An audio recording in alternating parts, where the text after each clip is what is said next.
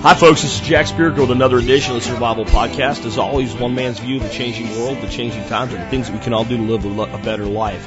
Today is Monday, October 7th, 2013, and this is episode 1222 of the Survival Podcast. But since I'm in Colorado on vacation at this point, um, this is going to be a TSP classic episode. We're going way back, way, way, way back to episode 75 to talk about reloading today.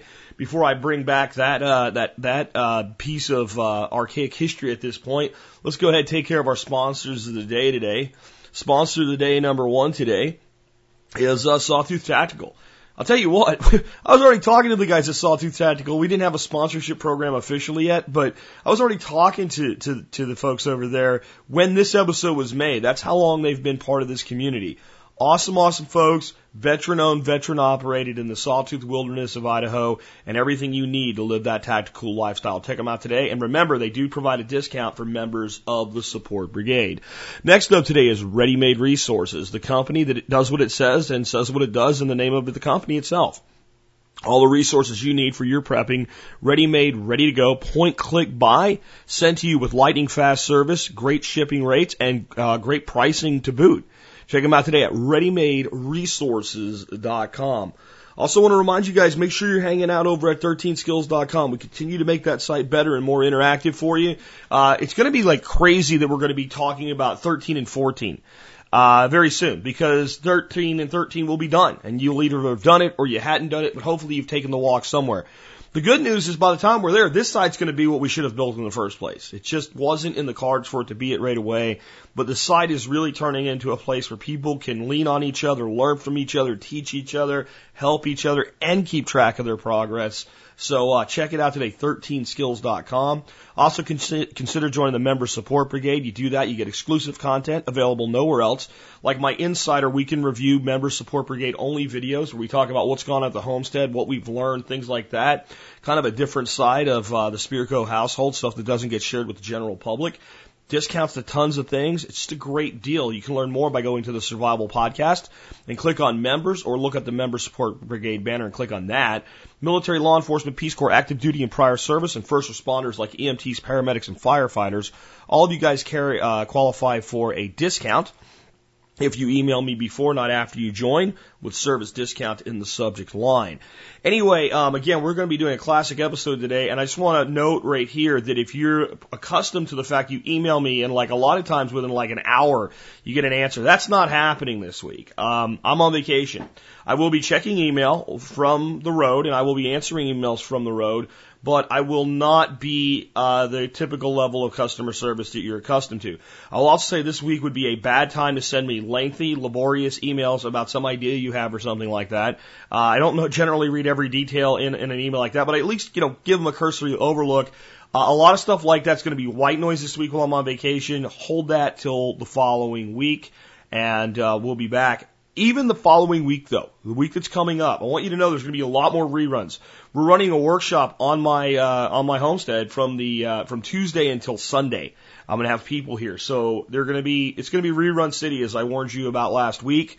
Uh, but hopefully they'll be good ones, and we can take a look back at how TSP became what it is today. And uh, I think you'll absolutely hear a difference in the call quality or the the, uh, the audio quality because the episode you're about to hear is from my Jetta, my 2006.5 Jetta Diesel TDI that I used to uh, podcast from with uh, my little recorder and my Plantronics headset. Before that, though, let's take a look at the year 1222. Uh, we're entering into a period of time that's kind of a snore with some of the history segments. Uh, but there was something interesting that happened in 1222. Uh, and if you lived in Cyprus, it was really bad. It was called the 1222 Cyprus earthquake. And it's good that we look at things like this because we have a tendency to be myopic in our views of disasters. And every time there's a disaster, it's something man did. I mean, that's what they thought back then too. You upset the gods or didn't do your sacrifice right or something. But the reality is the climate and the Earth itself are fluctuating, moving things. They are not as stable as uh, as we've been led to believe, and the potential damage that can be done in an earthquake is massive, and it's something we need to be prepared for. It's part of why we prepare. So, um, what was the damage of the 1222 Cyprus earthquake? Much of the damage was caused at Limassol and Nicosia and other parts of the island, but the greatest damage was done at Paphos, where there was a great loss of life. Paphos Castle, a Byzantine fort, was destroyed and had to be rebuilt by the Lusignans. A modern excavation at Paphos Castle found the remains of a man who apparently climbed into the castle's main drain to escape the earthquake, but was trapped by falling masonry. The sea retreated from the harbor but returned and then flooded the town, so a big tsunami. A church is said to have fallen, burying the bishop and his congregation. Monks of the Franciscan order abandoned their church in Paphos after the earthquake. The castle of Saranta Kolones was uh, built only 30 years er- earlier overlooking the harbor, was destroyed by the earthquake. It was never rebuilt as it was no longer needed to protect the port, which had dried up. The earthquake permanently chained Paphos, rendering the harbor unusable and moving the shoreline seaward. It no longer had a protected anchorage. In other words, the whole port was destroyed permanently. The face of the island was changed. The entire geography of a significantly sized island was altered permanently by one earthquake. And uh, this earthquake, it was just like a 9.5, no, 7.0 to 7.5 estimated Richter scale on this earthquake. 7.0 to 7.5. Changed the entire island. Um, I think as we go through history with this little segment, we'll have more and more reasoning in our own minds that there are things that go wrong and we do need to be prepared. Now, one way we can be prepared is being prepared to feed ourselves or protect ourselves in a grid down scenario. And the more you shoot, the better trained you are to do both of those, and the more fun you can have. And reloading is really a great hobby. It's a great way to save money, and it's a great way to deal with these things we occasionally have called ammunition shortages. And there's certain things you can do with reloading that you just can't do with off the shelf ammunition. You'll hear about one of them today. And the load I mentioned, I do have the published load data for you in the show notes. I didn't want to give it out on the air back at the time because I was in the car and if I made a mistake, you know, you don't want to make mistakes with loading data. It is a published load. I had, back when I published this uh, show, I had people worried that it was a squib load and you, low pressures turn into high pressures and you blow a gun up. Uh, this is a published 44 special load you're going to hear about. And it's, uh, if you wanted to have a weapon that was very effective out to 50 yards, amazing penetration capability, certainly capable of taking deer sized game, and yet was so quiet you could uh, hear the hammer on the gun fall when you pulled the trigger without your, uh, you know, your federal uh, stamp and, and, and what have you, then this load would be the way to go. There's nothing illegal about it either. And uh, you'll hear more about that and other things as I take you back to episode 75, which was originally published October 16th, 2008. So here we go and get ready for a major shift in the audio quality. Though as today is Thursday, October 16th. And uh, we are here together again uh, during my 50 mile morning commute. It's like one friend talking to another about what's going on. And uh, remember, it may be a one-way conversation when you're listening to the audio, but there's many ways to give me your opinion and make suggestions, etc. Uh, back at me. There's our forum, uh, there's our blog, and of course you can send me email at jack at the survivalpodcast.com if you want to uh, participate in the discussion on another level. And I do try to get everybody's opinions filtered back through, maybe not always by identifying a person by name, because a lot of times a lot of you have the same uh, opinion. Uh, but I do try to get things back through, and uh, I'm going to start off today with an interesting little question that I got uh, from two different people, and I, I'm sorry, it's been a while. I've tried to stay out of the political mess, and this is a little bit political because it talks about the Obama campaign. Um, but it's just an interesting question. I was talking to my son about it last night, and I decided I needed to share this with you because it's just, again, it's just an interesting uh, colloquialism, I guess. What the question was is, Jack, you say folks, I don't know, 10, 15, 20 times on just about every show that you do. Um, and it doesn't bother me at all when you say it. I kind of like when you say it. I've also heard a lot of speeches from Michelle Obama, Barack's wife, and I've heard her say folks this and folks that, and it makes me crazy, or I don't like it. Once it made them crazy, once they really don't like it. What's the difference? How come you can say that word and everybody's okay with it, and when she says it, like it drives me nuts? What's the problem? And uh, I'll tell you what. Here's what I think the issue is. When I say folks, um, I'm including all of us, including myself. When I say folks, it's usually something like, folks, we really need to think more about this. Or folks, I'm telling you, if we don't, right? When Michelle Obama says folks in her little stump speeches, she's like, well, folks in California are, and folks all across the country are, right? Her elitism makes it very clear that she's not part of those folks, alright? Folks with me means all of us, and folks with her means you, and you are somehow separate from her. That's why it bothers some of you when you hear that from her. Now, that shouldn't influence your vote on the election. If you want to vote against Barack Obama, there's a ton of reasons you can find to vote against Barack Obama. And if you listen to this show, the fact that the guy's anti-gun is about as big as it gets.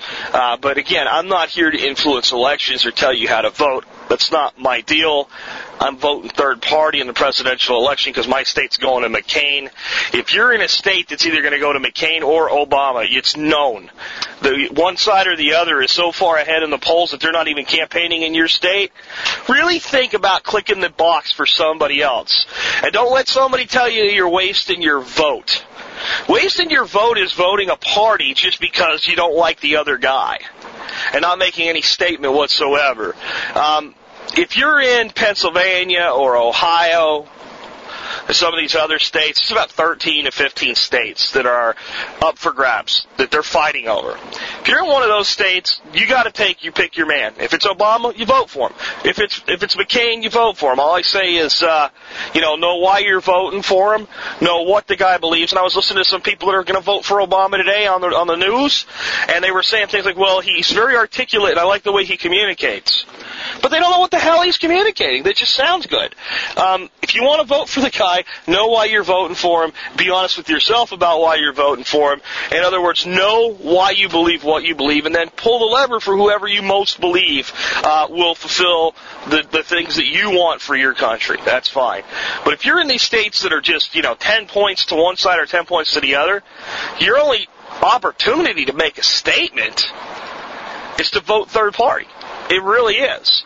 And you're not going to give the election away by voting third party. It's a, it's a tremendous lie. So uh, I'm going to kind of get off my political box here. It's not going to be a political show.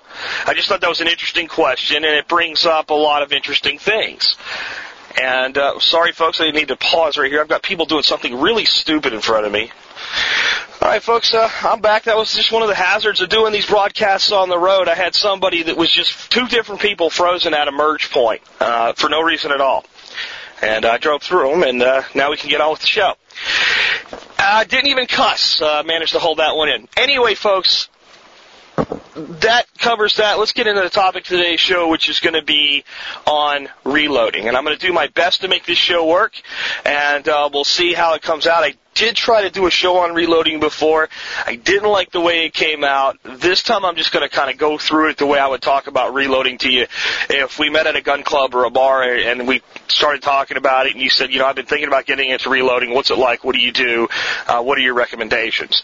Instead of trying to elaborately describe the reloading process and how it works and exactly what you do, uh, because that's really not suitable for audio. It's something you need visual, you know, video, pictures, or something like that uh, to really comprehend. So I'll give the basic steps of reloading, but just know that it's not going to be like after you listen to this, you're not going to run out and start reloading without additional support materials and information. Uh, but I do hope to demystify it a little bit and make people realize it's not as complicated, I think, as some people make it out to be.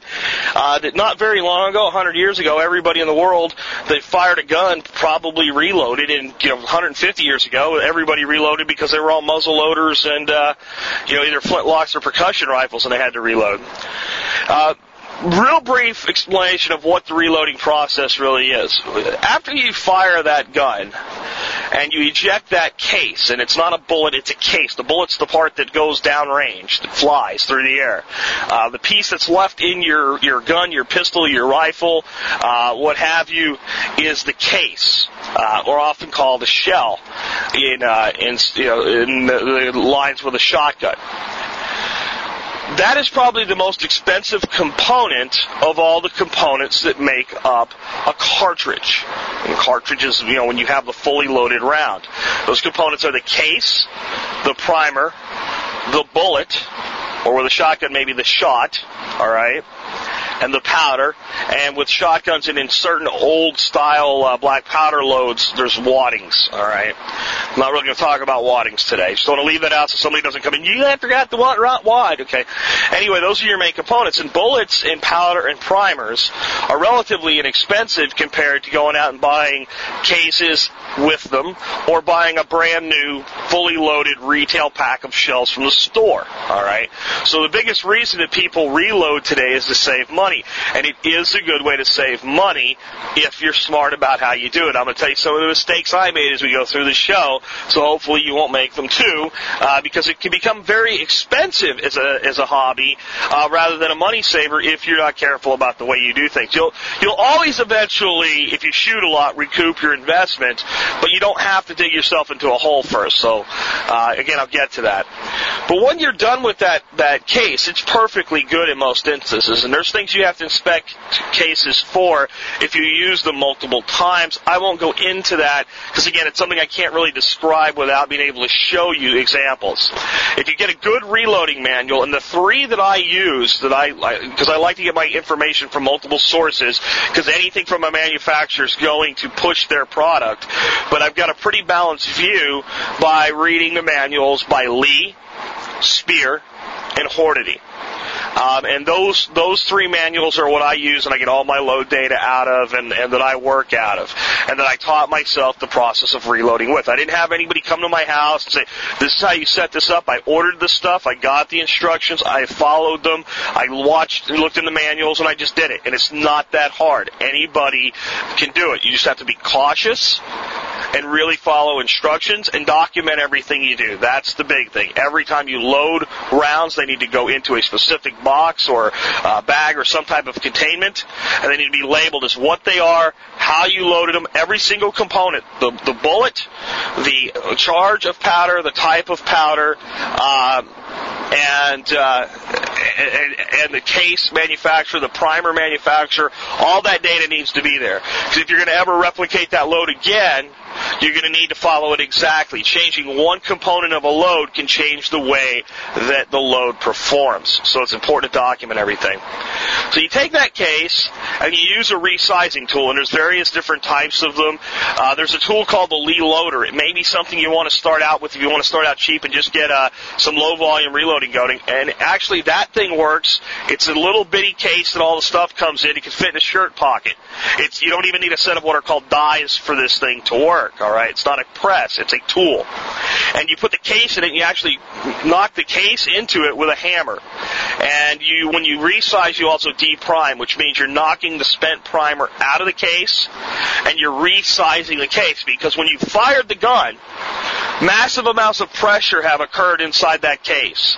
And that case expands into the chamber of the gun and fits it perfectly, and then slightly re- sizes back down, but it's changed from its original dimensions. So when you size, there's two ways that you can size. There's what's called full length resizing. That's where you completely resize the case back to factory specifications. Where if you resize a 3006 full length uh, case resizing, it'll go into any 3006 anywhere in the world made to proper specifications. That's what you do if you don't know where that round's going to go next. If you're going to maybe maybe you have multiple rifles in the same caliber and you want to load for all of them, you would full length size if you acquired brass from somebody else, once fired brass, uh, your buddy shoots 3006s, he doesn't reload, he goes down range and uh, lets off two boxes and he saves the cases for you, brings them back to you. Even if you're going to always fire them in one gun, the very first time that you resize, you'll want to full length resize because that cartridge is now perfect for his chamber, not your own. The other method, and this is often why the person that reloads will make much more accurate ammunition for his rifle than any factory round, is just neck sizing. And that means the only thing that your resizing actually does is it makes the neck the right you know, sizes it back down so that when you put the bullet in there, there's tension, then it fits right. And it leaves the case exactly in the shape that it ended up. The reason that works so well, if you think about it, once you fired that round and that brass is form fitted to your chamber and your rifle, it's a precision fit. Alright? And when you put it back in your rifle, everything's in perfect alignment. It's like making a custom round for the gun. That's exactly what you've done. And, and, and when you make some types of wildcats, which are uh, maybe I take a cartridge like a 270 and I change its shoulder, and I load a 270 around the factory specs um, with a low reduced, you know, somewhat reduced load, and on my rifle, uh, the the shoulder is allowed to move forward, and I fire it, bang, and I've made a new case. All right, so it, it's that's also called fire forming. All right, so that's takes care of your resizing and your two different types of resizing. All this may sound complicated, but when it comes down to what you're doing, you take the, the cartridge, you put it into your, your reloading tool, you pull a lever, or with that little reloader, you smack it into the uh, to the resizer, and that's it. It's done. All right, so it's not that complicated. In a lot of instances, you'll need to put a little bit of lube on the cartridge, and there's different ways to do that, and you can follow the instructions that come with your equipment that you purchase uh, on how to do that. But just know that a lot of times you need to do that. And one of the things that I've learned is when you do lube your cases, it makes a lot of sense to if you're loading uh, maximum loads or high, even somewhat near the maximum pressure loads, uh, to clean those cases off from lube. I've had rounds that obviously were not too high of pressure with a little bit of excessive case lube left on them that ended up stuck in the chamber after firing, which can be a sign that the pressures are high. In this case, it was just that that lube was causing the cartridges to stick. So that's a little tip for you. Once you've done that, you've resized the case, you need to use a priming tool to put a primer back in the case. The primer's a little, uh, little round thing at the case head right? That's what the the hammer or the uh, the firing pin impacts. Sets the primer off. That ignites your powder. Your your bullet goes down range, right? Um, once that's done, you then move into charging with powder. And there are tons of different powder tools out there. Um, I've used the dippers, the Lee's, Lee's little dippers, which look like little scoops. And there's kind of a right way and a wrong way to use them, but they're, if you follow the loading instructions, they're one of the safest ways.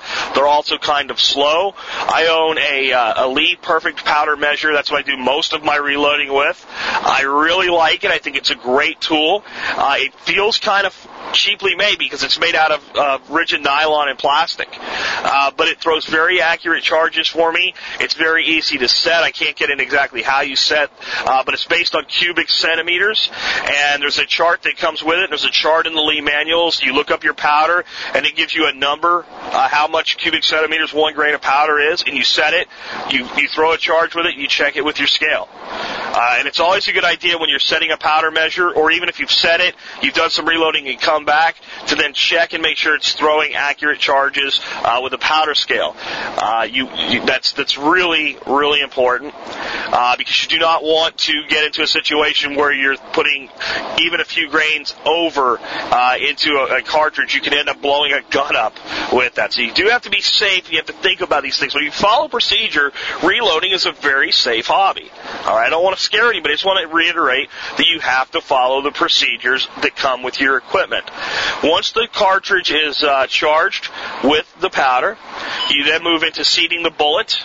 You seat the bullet uh, to a specified length, and I can't really get into that, but you can measure it with calipers. I use Lee reloading dies with uh, with my press, and usually what I do is the first time I load a new cartridge, I'll start with sight, you know, seating it to the same length as a factory round, and with Lee it's really easy. You put a factory round in, you open the uh, the headspace on the die uh, way way beyond what it needs to be.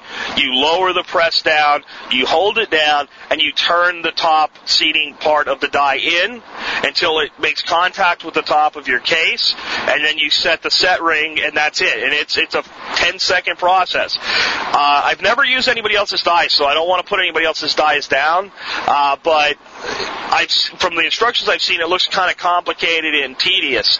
And setting the the, the the seating depth with a Lee die is simple, quick, and easy. That's all I can say about that. If you're not familiar with what dies are, if you buy press a press, you know, which is the the, the device that actually runs the cartridge up and down so that it can be sized, uh, so that it can have a bullet seated, and eventually, if you're going to crimp your bullet, so it can be crimped. Um, the die is what actually is set to handle, let's say, 3006 270, 38 special, 44 magnum. All right, and for every cartridge you want to reload, you need a set of dies. Dies are just basically a tool. All right, there's dies in lots of things outside of reloading, but in reloading it means a set of tools that go with your press that are specific to the caliber that you're, re- not really the caliber, but the cartridge that you're reloading for. Because you got 308 and a 3006, they're both 30 caliber. They're both very similar cartridges, only that one's shorter than the other. But you absolutely have to have a set of dies for 308 and a separate set of dies for 3006. Uh, some of the handguns actually are dual purpose. For instance, you can buy one set of dies and reload for 38 special and 357 magnum, or one set of dies to reload for 44 special and 44 magnum. Uh, you have to adjust them separately as you reload for each, but again, instructions will come with your dies, and I can't over recommend Lee dies. I think they're probably the best dies out there.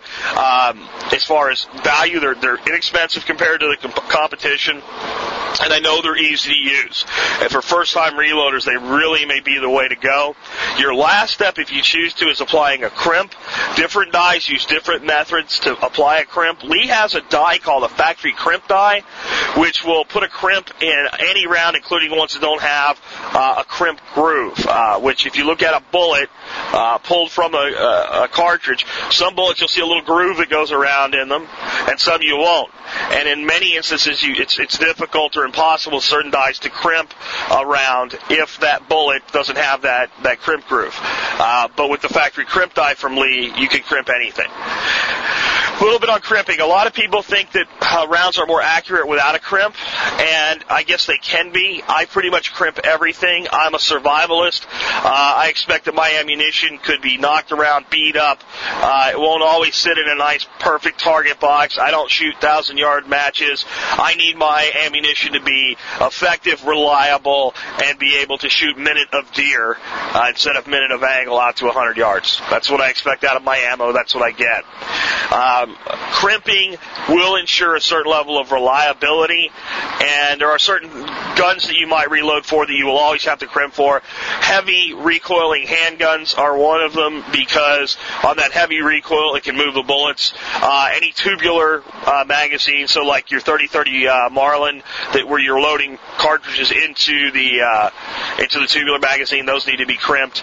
Uh, but just follow the stuff that comes with your manuals, and the process itself isn't that hard. And I've probably spent more time on the process than I should have, but I just want people to understand that th- that's the whole process. And I could have reloaded a box of shells while I was describing it, even with what's called a single stage press, which means I do one step and uh, then I have to take the die out and put the other die in and do the next step, etc. So that kind of brings me to my next point. There's there's three I'm going to call three main types of tools. There's an, uh, an independent tool that does everything. Now, the only one I know of, and if there's somebody else, I'm not bashing anybody, any other manufacturer. I am a big fan of Lee. Is the Lee loader, and I'll put a link to that on the site. And there's a whole list of cartridges. And for many people, especially if you live in an apartment, you don't have room to set up a press or anything. It may be a good first step. Uh, especially if you want to do low volume reloading, maybe a box of shells a week or something like that. Um, it, it looks a little crazy to think about uh, tapping a, a round with a hammer, uh, but I've tried one. They work just fine, and uh, they're a very safe tool if you follow proper procedure and the instructions, and that's true with anything. Then there is uh, what's called a single stage press, and that's exactly what it sounds like. It's a press that you can only do one stage of reloading with. So after you uh, deprime and resize your case, for instance, uh, you would, let's say, maybe do 20 rounds or 100 rounds or however many you're going to reload. You would all do all of them resized and deprimed. And then once that was done, you would then move on to um, priming, and you'd use a tool to do that. And then after you primed your case, you would charge it with powder, and then you would need to seat your bullet, and you'd put a new die in your press, and you'd run the bullet in, and then if that happens to be the same die you use for crimping, you would seat all your bullets, reset it to crimp, do all your crimps, or put your if you're using Lee's factory crimp die, you put that in, you do it. So it's a much slower process than what's called a progressive press. Progressive press, once you get it running, uh, and you, you got everything set up on it, you pretty much put a new round in, pull it, and it either automatically or you manually turn a uh, a, a turn uh, a turnstile, I guess you'd call it, at the bottom, and a round falls out the other side. You stick a new case in, and you keep doing it, and each station in this progression on this progressive press is a different station. So while you're depriming and resizing one case, all right, the case next to it is being uh, primed, and possibly, depending on which press it is, charged with powder, and maybe the next one's being charged with powder because it's already been primed, and then the next station, that one is getting a bullet seated into it. The last one is getting a crimp, and then when you put the new one in, it moves into station two, and that last one pops out. So it's a very, very fast reloading tool. All right, they're obviously more expensive than single stage presses. My advice, and you don't have to take it, it's just my advice, is start out with a simple, single stage, inexpensive press. Uh, and I can't really recommend too highly what Lee calls the anniversary kit, which gives you a scale, uh, trimmers, gives you everything you need. All you have to do is buy a set of dies, and you can start reloading for one cartridge. All right. Um, and it's a very low cost, and even if you're going to go into a different manufacturer in the future, it's the lowest cost way to see if this is a hobby that's going to stick for you, uh, to really get you into it without going completely cheap on the little loader. So one of those two methods is kind of how I recommend you go into this first. When it comes time to pick a progressive press, shop around, look at what everybody has to offer, make a choice from there. Most reloading dies are interchangeable with other people's press. You can take Lee dies and stick them into an RCBS uh, press. You can take RCBS dies and put them into a Lee press, so you're not locked into one manufacturer. Um, I just really recommend you do that. Now, I did that and I think it was a good decision. But the big mistake that I made is I decided that I was going to buy everything I needed to reload for the majority of the guns that I owned at the time, and I bought these little things that, that that hold the case heads, a full set of those, which was relatively inexpensive since I bought with Lee. I bought the case trimmer gauges for all of them. I bought dies for everything, and I spent a lot of money when I first bought my reloading equipment. And then I went out and I bought components for every uh, pistol and rifle round that I wanted to reload for. And I bought multiple types of powder uh, for the loads that I wanted to try. So instead of, let's say, buying stuff for my 3006 and going out and buying one or two types of powder and one or two types of uh, bullets, and then starting to experiment from there, I went out and bought multiple powders and multiple bullets in 30 caliber and reloading dies for my 3006. I also bought them for my 308. I bought them for 44 Magnum. Uh, I bought them for 30-30 Winchester. All right. I bought them for 38 Special and 357 Magnum. I bought it for 223, and I did this all at one time. And you may say, well, if you have the money, what's the problem? Well, the problem is reloading takes more time than you think it does. And when you're first learning, you're not sure about what you're doing, so you kind of fumble around with things. Uh, you tend not to be as organized initially as you end up being once you get used to what you're doing and start thinking about it and developing a system. So all those extra things end up being stuff. And when you have lots of stuff, it's kind of cluttered and it's everywhere. And you're trying to, you know, trying to set up a little reloading bench for myself in my home office when I bought all this stuff. And I had these drawers, they had all these dies everywhere, and I was constantly pulling things out, looking for things. And I think if I would have just started with one set of dies and reloaded for one cartridge, developed a load or two that I was happy with, and those became my loads, and that's what I loaded for that gun or for all the guns with that caliber and or that you know particular cartridge. And once that was done, said okay, now I'm going to do 223, and developed a load for my 223.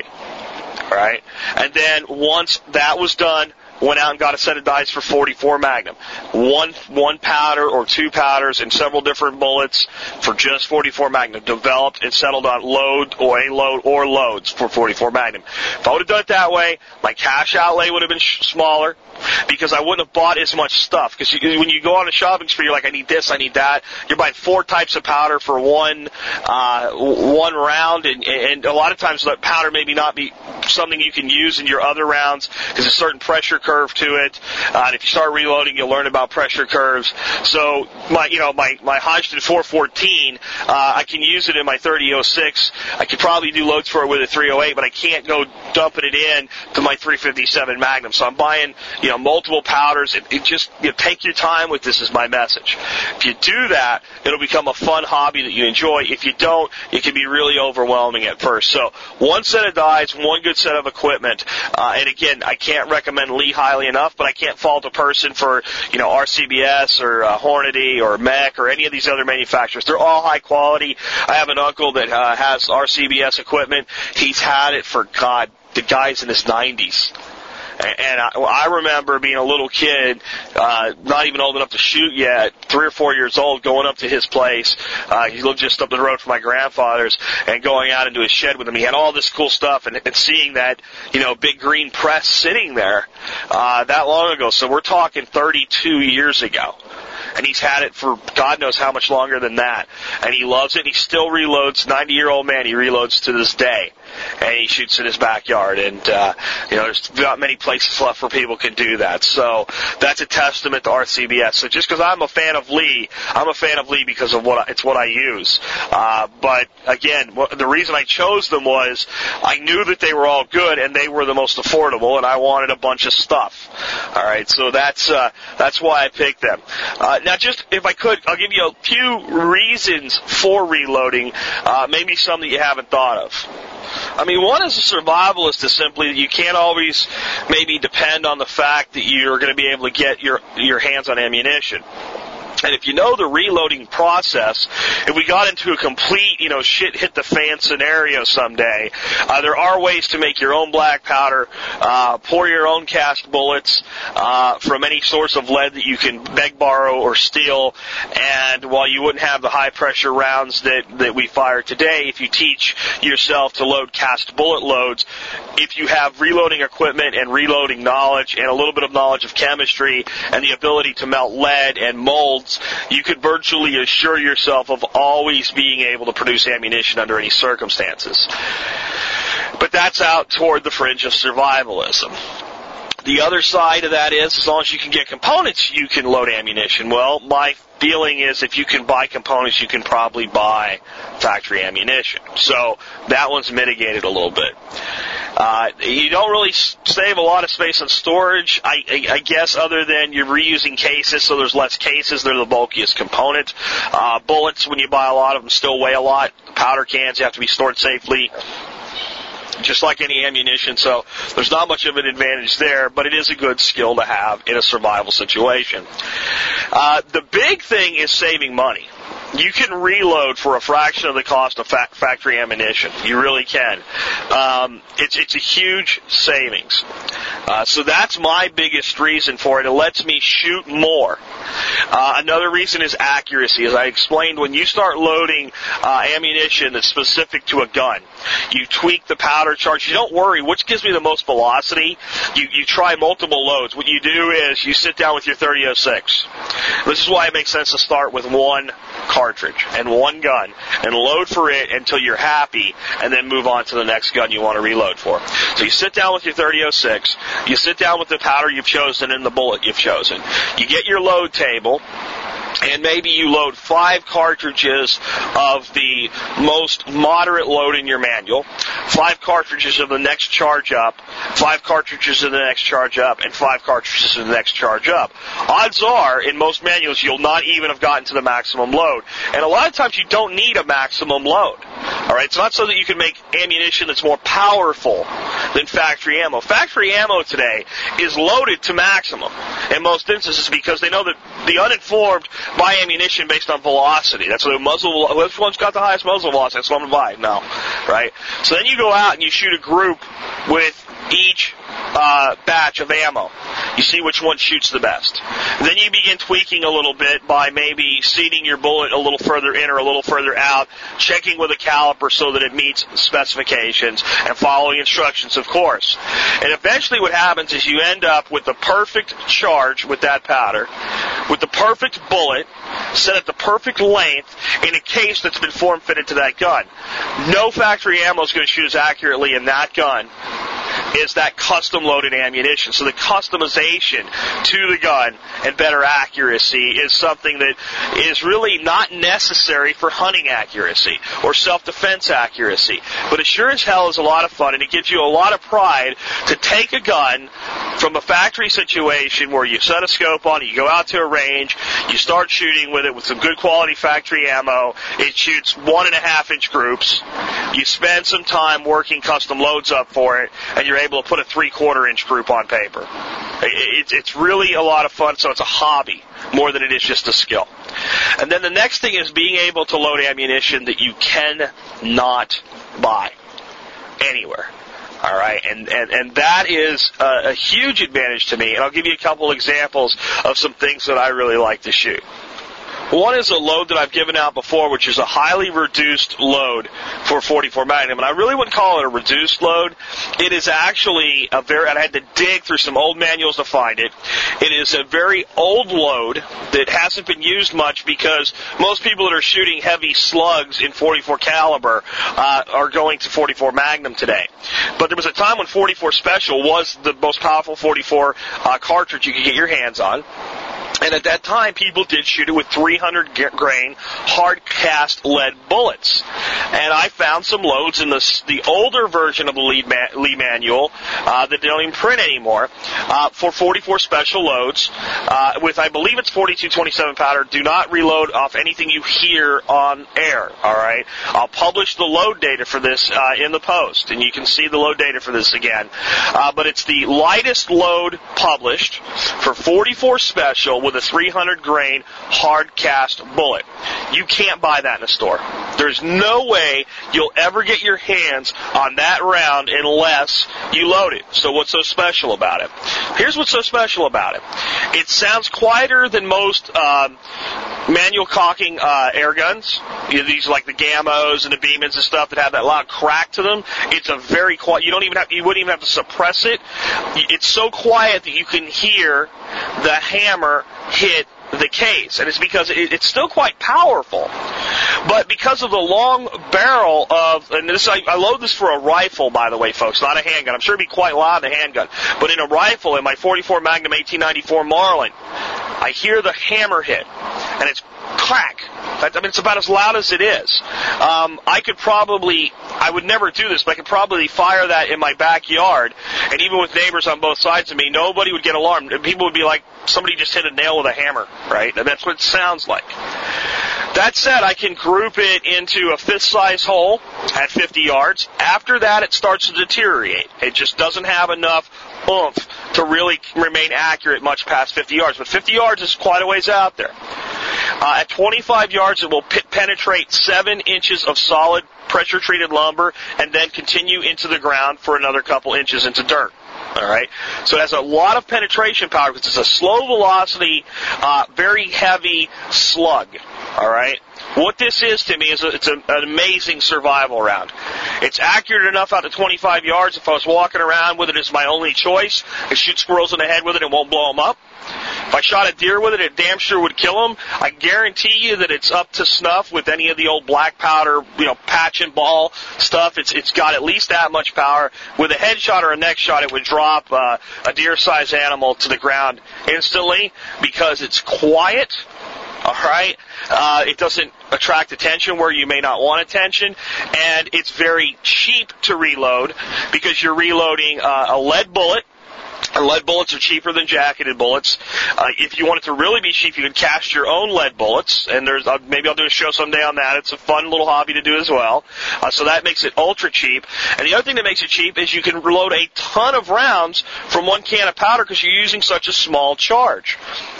This would, uh, this makes it something you can shoot in high numbers, uh, very inexpensively, which means you can practice with it like crazy.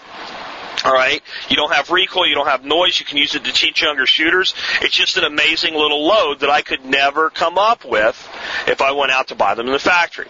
All right. Same cartridge, same gun. Another thing I can't buy. Hornady makes a 44 caliber slug, uh, and most of the handgun cartridges in 44 Magnum top out at a, uh, a 240 grain jacketed flat or hollow point. And then there are some 300 grain stuff. But this 265 grain flat point was made for a cartridge called the 444 Marlin, all right, which is a great woods cartridge in a lever action gun. But there's no factory ammunition of that I'm aware of anyway that has that bullet loaded into a 44 Magnum case. But if you get Hornady's manual, there are loads listed for it. It's very safe, and that bullet is extremely tough, and it's designed for higher velocities. The 240 grain slugs that most handgun ammunition have are really designed for handgun velocities, and you get a big velocity boost in a 44 Magnum when you put it through a 20 or 22 inch barrel. All right. So I've got a heavier slug that's tougher that'll do a better job on deer size game for true hunting with that round, and I can build that custom cartridge. Right, so there's another example. And that's a full power, full bore load, uh, pushing that 265 grain slug, and it's just the bullet that makes it unique there. I can't get that round loaded that way. Another example is I load very reduced loads for 3006 for practice, and when you're teaching a new shooter to shoot, you can step them up from let's say a 223 into a 3006 but when they first start shooting that 3006 and they're getting used to the gun, its dimensions, its feel, you can build confidence in them by letting them start out with a round that's load made it to uh, 3030 velocities. It has a lot less recoil and muzzle blast. So you slowly can move a new shooter up in power with a gun. And that reduced load is, if it's 30-30 velocity, and I had a new shooter that I wanted to start hunting deer with a 3006, we could use that round loaded with a bullet that's designed for those lower velocities. He could hunt with that gun, and as he got older or she got older and was ready to step up in power, we could keep one gun and let that shooter kind of grow into the gun. Right? These are all things that one cannot do with factory ammunition until recently anyway. Remington actually now has some reduced loads for popular calibers like 270 and 3006. If you don't want to reload and you want to take that approach, that's a good way to do it.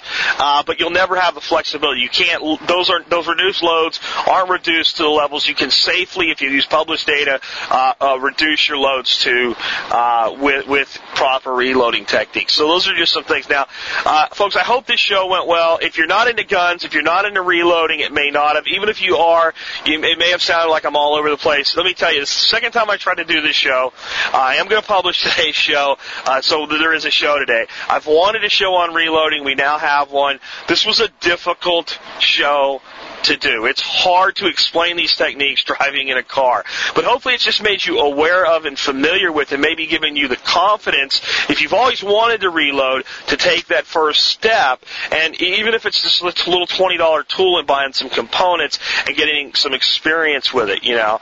And uh, I'll put links to all the major manufacturers on the on this post, uh, so you can look at what they have and uh, you know decide which equipment's right for you if you want to take the step into reloading. Uh, but personally, what I can tell you is when I started, it was about I wanted more accurate ammo, I wanted things I couldn't get anywhere else, and I wanted to save a lot of money. Now, when I reload, I find it very centering and it takes me out of all the crap that I deal with every day. Because when you're reloading, you have to pay attention. You have to pay attention to having the right charge, the right component, doing things safely. You got to wear safety glasses. You have to follow your instructions. You have to document everything. And because you're so focused, because you know you have to be, what it does for you is it pulls you out of your boss being on your ass, your spouse being upset with you, the work that you have left to do, the grass that needs to be mowed. For that time, for that hour, for that hour and a half, for that 45 minute period, it's the only thing you're focused on. And it makes it a very rewarding and enjoyable hobby, and it will add to your skill set. And I believe it should be part of any survivalist plan to eventually teach themselves at least the basics and give them the capability to reload for at least a few calibers of their primary weapons that they keep for themselves and their families. And I think that when you start adding to it the ability that you can make custom ammunition, and, and not just the custom accurate ammunition, but custom ammunition like my 44 special load for a 44 Magnum rifle. Uh, it, it starts to get really cool with what you can do. Just follow my advice and trust me on this. Take it slowly. You can always buy more. It's hard to send stuff back, and it sucks when you have to sell it on Craigslist for less than you paid because you bought what you didn't need. All right. My final piece of advice on reloading: Do not. I'll say this again. Do not use reloaded ammunition in your home defense weapon. Your shotgun, your pistol, your rifle, your carbine, whatever it is. If you keep a gun in the home loaded and prepared for things like burglars entering your home, use factory ammunition. Alright? Because there's nothing wrong with using reloaded ammunition for anything out to hunting. And if I'll shoot a deer with it, I'd shoot a man breaking into my house with it. But it's the same thing when I talked about, you know, your your black tactical looking shotgun with heat shield and all, and having a DA. Use that. If you get some overzealous DA that's anti-gun, that's in the system, and there's lots of them out there trying to make a case uh, that you as a lawful homeowner actually just wanted to kill the guy that broke in your home, and he was a poor victim. And it does happen to gun owners, so don't think it can't happen to you. When you use reloaded ammunition, you give that idiot another piece of ammo himself to prosecute you with. What he will say is that this guy was so into shooting somebody that he went out and bought the most powerful handgun powder he could get his hands on. And then he went out and bought these bullets that are, that are called cop killers. And, and then he put them together and he built this round, right? And he'll, eh, eh, you know, and he created these things so they would expand and kill people. And you know what? When you buy ammunition from a store that's hollow point ammunition, it's exactly what it is. It's why hollow points exist so they expand and they dump their energy. And they do a lot of damage and trauma. But if you buy them from Winchester or Remington, you were a lawful gun owner that went out and purchased suitable home defense ammunition and used the gun that you had available at the time. If you've reloaded the ammo, you've built custom ammunition for killing men. I don't believe that's true. I just believe that that's the way it will be used to, to prosecute you with, and I don't want to see it happen. So that's my advice. And I've read, I, I, I'm sure in the Lee manual, that's where I got that original piece of advice, and it stuck. And I believe in my, my set of Hornady manuals that same point is made. So this is not my original idea, but it makes a lot of sense to me, and that's my final piece of advice on reloading. Other than that, give it a try. Uh, I also want to throw one last thing, and I know a lot of hobbies people like to involve kids with. This is one you can eventually get it right yourself. Know exactly what you're doing, have a complete system set up, be completely organized. Then you can start involving kids with it in a very supervisory, controlled way. This is not uh, something that you should let kids be involved with while you're still figuring it out yourself. It'll add to the possibility to make a mistake.